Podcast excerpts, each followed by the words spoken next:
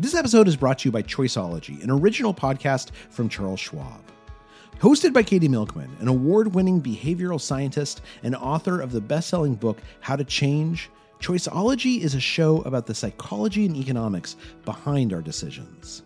Hear true stories from Nobel laureates, authors, athletes, and everyday people about why we do the things we do.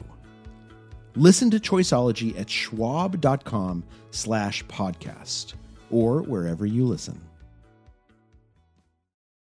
You know that it is not working when you know it's ugly. You know, so you know, when you look at it and it's like, yes. You know what, this is yeah. it. This was terrible. This is not at all what I want. I'm, if it induces vertigo, as far as too much pattern, if the colors are so garish mm-hmm. that it makes you feel like you are in this Pollock painting, humans know when something is unattractive. It's just mm-hmm. part of our species. Welcome to How To. I'm Carvel Wallace. We put a lot onto our homes, and that's because our homes are such meaningful places. Like, our home has to do so much. It has to hold us and all of our feelings and experiences. It needs to relax us when we're anxious and then motivate us when we're down. Sometimes we want it to be easy and comfortable and chill, and sometimes we want it to be like the representation of all of our ambitions. We want our homes to show the world what kind of person we are, or at least what kind of person we want to be. Organized, chill, tasteful, relaxed, but disciplined, but healthy, but welcoming. We hate the idea that somebody could walk into our house, look around and be like, who's this asshole? Like, we want them to walk in and look around and be like, wow, what an amazing person must live here. So with all this at stake, it makes sense that it can be hard to make decisions about how to decorate your home. Which brings us to this week's listener. My name is Hillary Stacey. I am a chemistry teacher in Tucson, Arizona, and a hopeful homeowner this summer. Hillary and her fiancé are already mid-leap from their apartment to their first house, and it's a new build, a blank page for them to create the home of their dreams, a place to entertain friends and even grow a family. But as a writer, I can tell you from personal experience that there is nothing more stressful than a blank page. I really want to walk into my home and think that my home is beautiful. I want to walk into a space that I feel proud of. And when I wear a nice outfit that gives me confidence, it just boosts my whole day. I want my home to give me that confidence that my outfits can give me as well.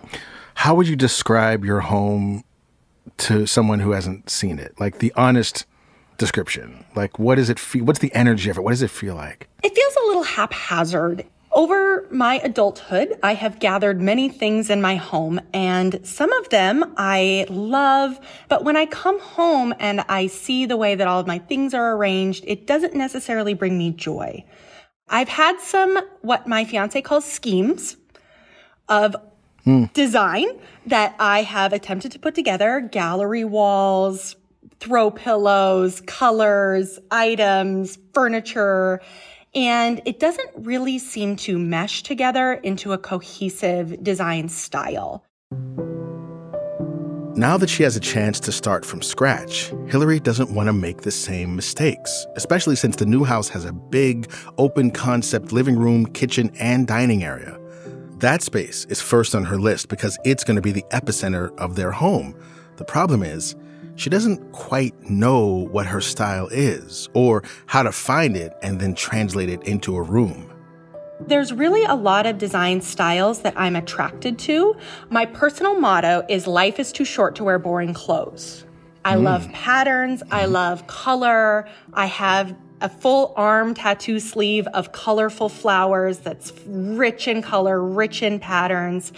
No one is ever sure what my actual clothing style is because I just like to craft an outfit that feels vibrant, feels put together in whatever style it is, mm. and that gives me confidence if what I'm wearing matches and makes me feel good about myself. But it's one thing to wear something colorful, and it's another to be enclosed in a visually loud space. Changing your shirt is a lot easier than changing your wall paint when you need a break. Plus, you need to make sure that everyone living in the space is happy, which is a major consideration for Hillary, given that she's engaged to be married. He's a boisterous, energetic person, which fits along with my vibe great.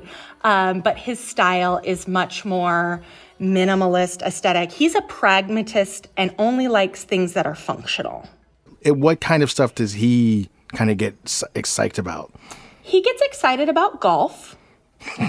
And so um, when I first started dating him, I walked into his apartment and there was hand-me-down furniture, there was his stuff, and that was it. And he's like, oh, the best thing about dating me is if we ever move in together, you get to design everything because I have no sense of style. Is that but, true? Do you get to design everything? Yeah. you you see my point is when I come I up do with see these your point. Schemes about what I want it to look like, sometimes he vetoes them. He's like, that's too much. That looks gaudy. That looks tacky. We can't do that. Interesting. Okay. Once this project is done, what three words would describe your living room, dining room, kitchen, open plan area in your dreams? I think the three words that would describe my space in an idealized world would be beautiful, relaxing, and well put together. Well, speaking of well put together, I think it's time to bring in our expert. Corey Damon Jenkins is an award-winning interior designer known for marrying vivid colors with classic elegance to create spaces that are as beautiful as they are bold. Corey, what is your first impression hearing this story? Oh my God, I'm in love. I think it's awesome. Mm. She says so many things that I actually uh, employ in working with our clients in terms of the connection between the fashion runway and interior design. So I am very excited. So today on the show, Corey is going to show us how we can create the home of our dreams without the nightmare price tag. Stay with us.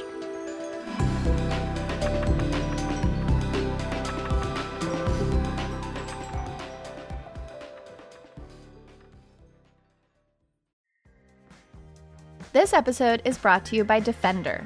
For those who embrace the impossible, the Defender one ten is up for the adventure. This iconic vehicle has been redefined with thoroughly modern design. The exterior is reimagined with compelling proportions and precise detailing, and the interior is built with robust materials and integrity.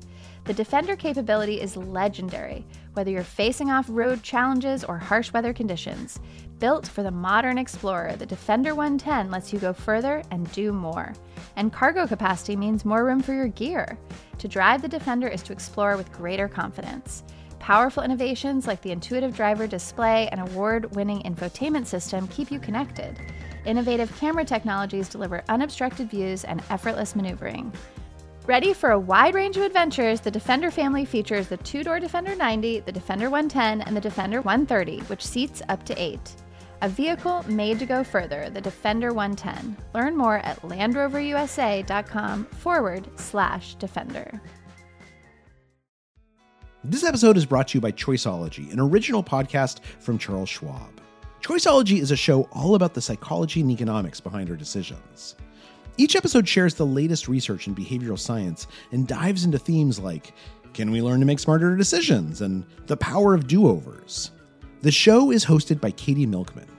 She's an award-winning behavioral scientist, professor at the Wharton School, and author of the best-selling book, How to Change. In each episode, Katie talks to authors, historians, athletes, Nobel laureates, and everyday people about why we make irrational choices and how we can make better ones to avoid costly mistakes. Listen and subscribe at schwab.com slash podcast or find it wherever you listen. From a very early age, Corey Damon Jenkins knew that he had a knack for style, whether it was putting together colorful outfits for school or falling in love with the seventies and eighties decor of his parents' house. My mother and father uh, always put a lot of thought and effort into our home. My mother would redecorate the home, and I would always come behind her and rearrange everything when she was done. Uh, so I kind of cut my teeth on the decor of my parents' home. But it wasn't a direct path from redecorating his parents' home to working as an interior designer. In the world that he was living in, there were much more practical and stable grown-up jobs, and knowing that he had to pay the bills, he took one of them. being in Michigan, you know, we make cars for G M and Chrysler. Right. So uh, I got a, a position working as a buyer and did that for about ten years. And then when the Great Recession hit in two thousand seven, I got laid off. So um, it was at that point mm-hmm. that I thought I might give uh, my original dream, which was to be an interior designer full-time, uh, a second chance. I got a website, uh, had a coming soon sign on it, sat back and I waited for about Mm, three weeks for the phone to ring, and it didn't ring. And so I began a door knocking campaign and uh, knocked wow. on seven hundred seventy-nine wow. doors in the dead wow. of winter in Michigan. There were a few occasions where people said some pretty, you know, nasty things I can't repeat. And then, of course, uh, at least two occasions where dogs were let out to chase me off the off the estate. So that was, you know, mm. awesome. Um, but um, at the seven hundred seventy-ninth door, this lovely couple opened their doors and let me in and let me get give my entire presentation. They were like, well, oh you know what? God. We're going to give you a shot. We'll give you, you know, two rooms. And if you knock it out the park, we'll give you the entire house. I poured my heart and soul into those projects, and we did a complete gut renovation, did the entire home, got the projects uh, professionally photographed, put them on that GoDaddy dot com website that I designed, you know, many months earlier. Mm. And um, three weeks later, I was cast on my first H G T V television show. It was a, one of those uh, design competition shows, and I won. And um, that kind of catapulted the the brand wow. to a, a, a bigger audience. But I, I always tell, you know, my students and just in talking with people in general that the lesson that I learned was, if you don't knock on the doors, they don't open. That is so lovely. I'm literally getting emotional hearing it. Um, what do you love about design? I think the biggest reward is seeing the aha moments for my clients when their eyes light up, when they see the finished product unveiled for the very first time, a completely furnished room or, or rooms. That's priceless for me. Can you talk a little bit about how we can build a space that we love without having like an endless supply of money? I think the big thing is um, having a wholesome appreciation for what has come before. Right. And I think that mm. genuine generational wealth is not always uh, a priceless or very expensive item. It's the things that carry the most nostalgic value for you. It could be a set of plates that your great grandmother owned that in and of themselves were not very expensive, but to you and to your family is priceless. And I think that if more people looked to vintage pieces and put a higher value on that, those things don't cost a lot. Um, great design is accessible to everyone if they avail themselves of it. Um, and don't be afraid to mix and match, taking the items that are very high-end and mixing them with something that's, you know, not a big price tag. No one's going to know unless you keep the price tags on the items. And who mm. does that? Right. Hillary, I wonder if you, I saw you kind of nodding a little bit. I wonder if you have or can think of items from your childhood, from your history that like spark that emotional joy in you um, that are design items that either you have or that you want to recreate that aesthetic or feeling somehow. Sure. So my aunt that I'm very close with is an artist. And there are two items that I have displayed in my home of hers. One are these very bright, vibrant canvas rugs. She takes canvas, folds it into a rug, paints it with patterns and dots and colors and outlines and shapes. Additionally, she takes photographs, pastes them onto a canvas, and then finishes the outside with paint. She does a really good job color matching. So I have many pieces of her vibrant wall paintings as well as some vibrant rugs. And I would like to honor my family by mm. still displaying those items in my home. I love that. I mean, this question of bold colors does come up a lot. Corey, how do you use bold colors without making something overwhelming or too much or too loud? How do you know what that difference is? The big task in using color, whether it be in a maximalist environment or a more minimalist environment, is actually the exercising of restraint. You have to know when to stop. Historically, with ancient civilizations like the Egyptians, the Medes, the Persians, the Greeks, the Romans, jewel tone colors, emerald green, sapphire blue, ruby reds, you know, amethyst purples. Um, those were colors that were used to denote wealth and royalty and success. And people who were not of means um, did not have access to the dyes and the other materials that were needed to make colors available on a day-to-day. So I think that today people need to realize that the access to color in itself is a real privilege, because it wasn't always that way for all people, right? And a lot of our design work, where we have big, bold colors and a maximalist uh, portrayal, you will also find lots of white, lots of black, lots of chocolate, you know, lots of beige mixed mm. in with it, because those mm. things kind of ground mm. those items. We don't want to induce vertigo with our clients. And so you have to have a balancing act with restraint. So here's our first few insights. Value doesn't necessarily come from an object's cost. It comes from its meaning. Connect with and build around the pieces that have meaning for you. Family pieces, heirlooms, a kind of lamp that your aunt had that you and your cousins used to sit under, a set of plates that your grandmother used to serve you P B and J off of. These things aren't necessarily expensive, but they can make your home feel beautiful. Next, remember restraint in all ways. If you set a dollar amount, stick to that dollar amount. This helps you rein in your vision and make decisions about what's really important and what isn't. And restraint applies to color too.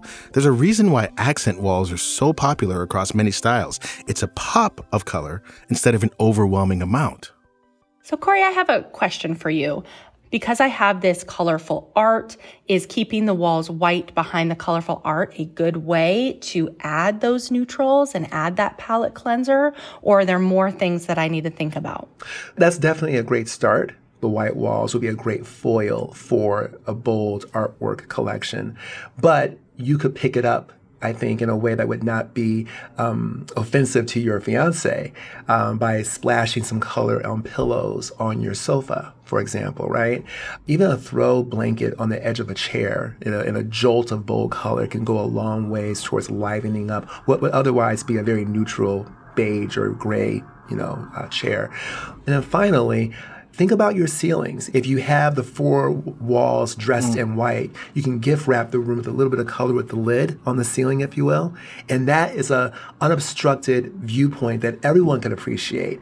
And it doesn't cost a lot to to, to achieve that. It's backbreaking work to, to put it up there. But once it's up, it looks amazing. And that's a way that you could really balance out the white walls with a little bit of personality. Now, if you're getting a little overwhelmed by the thought of painting your ceiling, like you're not Michelangelo, don't worry. We're going to come back and Corey's going to explain why some people are drawn to certain colors and how to figure out what works best for you. Don't go anywhere.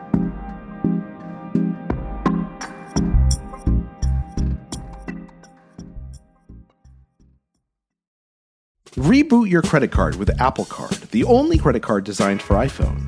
It gives you up to three percent daily cash back on every purchase. Plus, Apple Card has no fees, not even hidden ones. Apply for Apple Card now in the Wallet app on iPhone.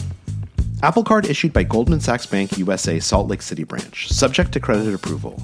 Variable A P Rs for Apple Card range from nineteen point two four percent to twenty-nine point four nine percent based on creditworthiness. Rates as of February first, twenty twenty-four. Terms and more at apple card dot com. This episode is brought to you by Visit Williamsburg. In Williamsburg, Virginia, there's never too much of a good thing. Whether you're a foodie, a golfer, a history buff, a shopaholic, an outdoor enthusiast, or a thrill seeker, you'll find what you came for here and more. So ask yourself, what is it you want? Discover Williamsburg and plan your trip at visit williamsburg dot com. When you need mealtime inspiration, it's worth shopping Kroger, where you'll find over thirty thousand mouthwatering choices that excite your inner foodie. And no matter what tasty choice you make, you'll enjoy our everyday low prices, plus extra ways to save, like digital coupons worth over six hundred dollars each week. You can also save up to one dollar off per gallon at the pump with fuel points. More savings and more inspiring flavors make shopping Kroger worth it every time. Kroger, fresh for everyone. Fuel restrictions apply. We're back with interior designer extraordinaire Corey Damon Jenkins and Hillary, who is trying to refine her style before she starts designing her home this summer. Um, it's so funny that Hillary at the outset mentioned her wardrobe and how she looks at the her sleeve on her arm and her, her fashion to inspire, you know, what she does for her interiors. And that's the exact same thing that we do with our clients. Our clients will tell you that I will have them go to their wardrobe and they will, you know, pull down three things that when they wear mm-hmm. them, they feel like a million dollars. And I'll ask them, what is it about this dress that makes you feel so amazing? And the client will explain that to me. And often we'll pull elements of that to, you know, communicate that color palette throughout the home and the, and the interior design project. So if you wear it on your skin, if it's close to your epidermis on a daily basis, then you feel comfortable with it. Chances are you're going to feel comfortable mm. being in a room that's, you know, gift wrapped in that same color. Maybe, you know, give or take twenty percent mm-hmm. in terms of intensity. So. Okay, so here's another tip. You can't just pick a color that seems cool and then paint your whole interior that shade and hope it works out. You need to spend time with the color. Like, think about how it makes you feel. Think about the colors you already love. Like, for me, I've always been attracted to autumn shades, orange, umber, greens, dark reds, browns. These colors have always made me feel calm and relaxed. So when it was time for me to design a new apartment, I think I knew automatically that I just needed to choose pieces that were in this color scheme, and chances are it would work out. So should I take the colors that my fiance wears and try to incorporate some of those colors in order to marry our two styles sure. together, maybe a little bit more? Absolutely. Yeah, I think that there's something to be said for honoring the two parties that are going to be using the space. And maybe it's a matter of, let's say his favorite color is navy blue and yours is fuchsia. Um, well, what is your favorite color, Hillary? Literally hot pink, hot pink magenta, okay. and his is navy blue. How do I know yep. that? he, he's a very stereotypical man. Okay, that's this is why you're the expert. Exactly. So if you have, so maybe, so maybe what the thing is is okay. You have the four white walls, right? We're putting this together, together, right? So the four white walls. Maybe what we do is a navy blue sofa to kind of ground the room, because that way, if he wants to watch the Super Bowl, he doesn't feel, you know, any sort of way sitting on a sofa that's navy blue versus a pink sofa, which might make a man feel a certain kind of way. But not to leave the lady of the house out, you then splash on the sofa pillows that are a medley of pink mm. and blue and fuchsia and maybe a bit of white or, or cream to bring in the wall color. And then above the sofa on the white walls, that's where a lot of color goes into the artwork. Hillary, do you have a mood board? No, I don't have a mood board. This is okay. why I am so excited to be working with you today, because when I called into How To, I had no idea how to even start. uh, a mood board is an expression of the design intent for a space. And you can get uh, paint chips, fabric selections, whether it be swatches from the store you're purchasing the furnishings from. You can lay those things out. You can also add other things to the mood board that speaks to the inspiration of what your design intent is. Like, for example, it could be a scarf or jewelry. Lay them all out in an attractive way and then step away for a while. Come back to it the next day. Look at it in the natural sunlight. Look at it at night. If it doesn't look good on the board, it's not going to look good in the room. It's just that simple. And then do some editing. I always tell clients and, and, and students that if you lay something out on the mood board and it's perfect the first time, something's wrong. Editing is something that is absolutely essential mm. to any design process. So take something away. Wonderful suggestion. That is so useful. Thank you. I know that these mood boards are probably very basic to people in your profession, but people like me that have no idea where to start, that is so useful. Corey is again talking about the importance of sitting with a design choice on a smaller scale before you commit to it on a bigger scale. Whether that's wearing the color before you paint the color or laying out your potential ideas on a mood board and editing before you make it a reality, it's important that you give yourself time to sit with your ideas. And while you're experimenting, there's one big distinction Corey wants us to understand for those of us who are wondering, how do we match colors? That's a great question. And I actually um, covered this in one of the chapters on my masterclass uh, series. And the first place that you start is recognizing the fact that not everything has to match. I think one of the biggest traps that homeowners and design enthusiasts mm. get trapped in is that every single thing has to match. What things need to do is they need to flow. And that's very different than matching. Mm. Mm. Corey likens designing a room to cooking from the heart. Like, sure, a recipe will get you started, but it won't necessarily get you all the way home. You have to taste and adjust, add more salt, a dash of vinegar. You have to toss in more colors in the throw pillow or tone it down with the curtains. You design as you go. One big mistake that people often do is they paint the room whatever color it's gonna be. Let's say it is a bold shade of pink, and then the drapes and the furniture and the rugs don't match. So I would start with what you own and build from that first. I would take the paint swatches to your rug and choose your paint swatch mm-hmm. uh, based upon the elements that are physically present in the rug.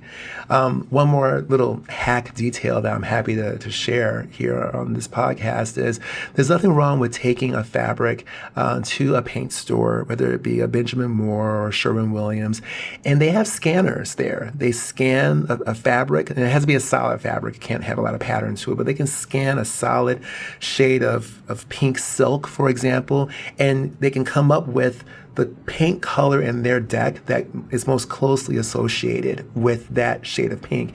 That's a way you could match the walls if you wanted to, to your color scheme. So um, I think there's, it needs to be a bit more of a loose, informal approach to mixing and matching things versus trying to make it so scientifically accurate.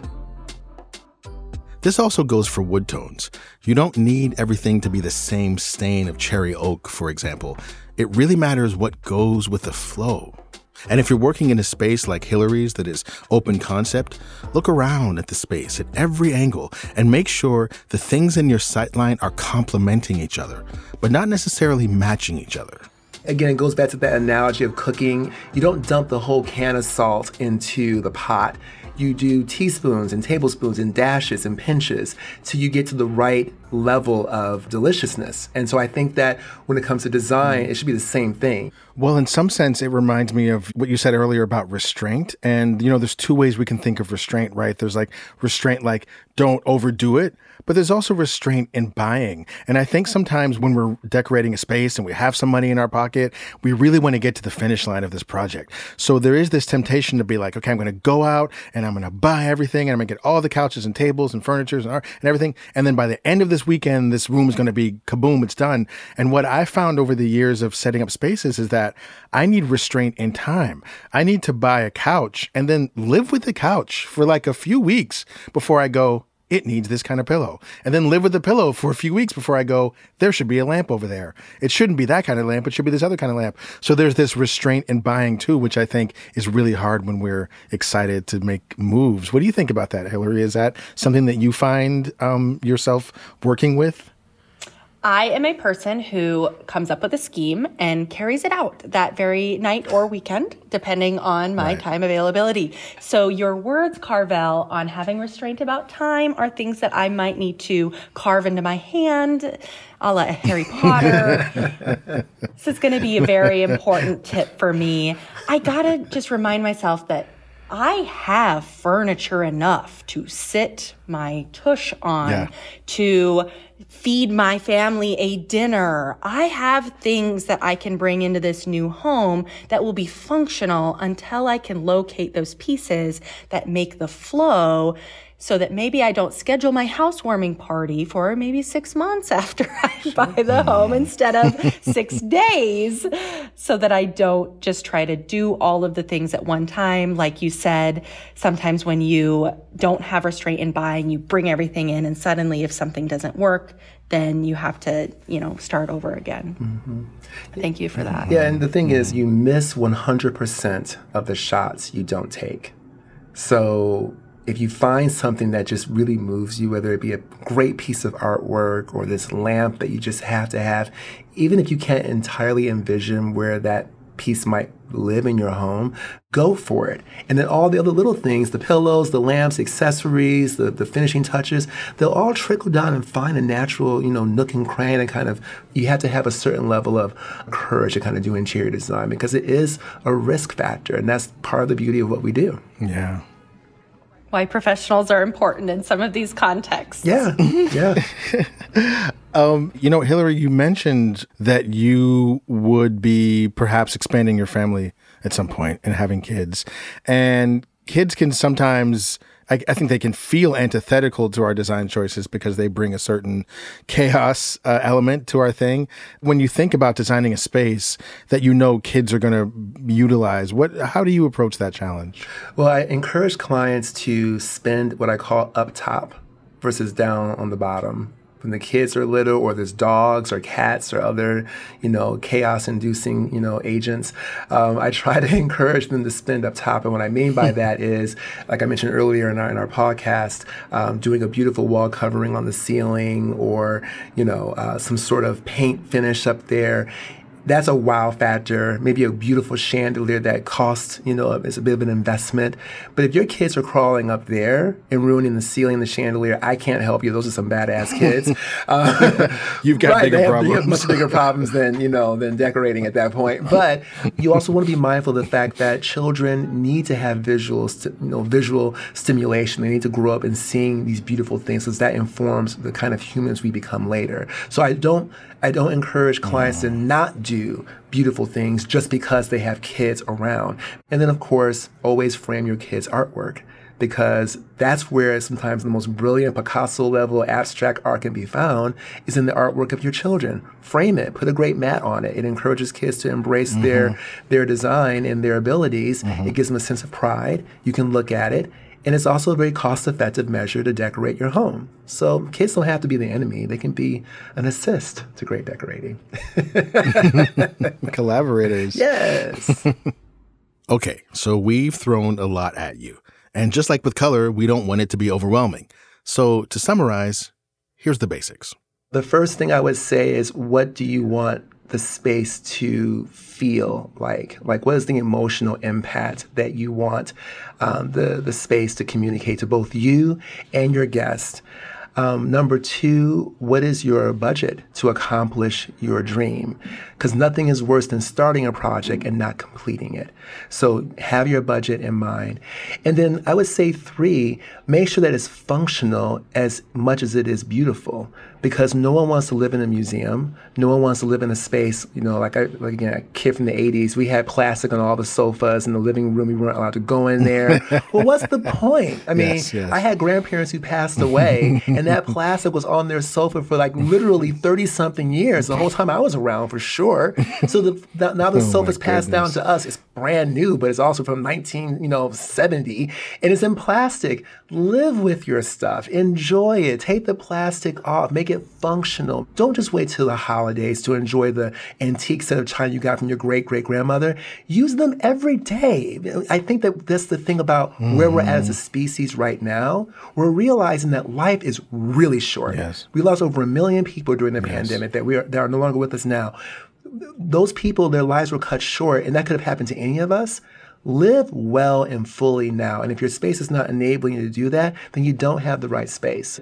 Life is too short to be uh, living in a beige box. I think that colorful mm. interiors can do a lot to improving the the mental and emotional health of our, of our fellow man and fellow woman. That's exactly what I want to feel when I come home. I want to feel happy to be home. I want to be able to crash on a pretty couch and look at all the things around me and feel comforted by the choices that I made and feel excited to finally be in a space that is very me. It is very my family, my fiance included, and knowing that I don't need to tackle it in one weekend. That's right. But I'm nope. going to create my mood board and start to get my ideas in place and actually visualized in the light. Well, you have to send me pictures, oh, Hillary. I want you.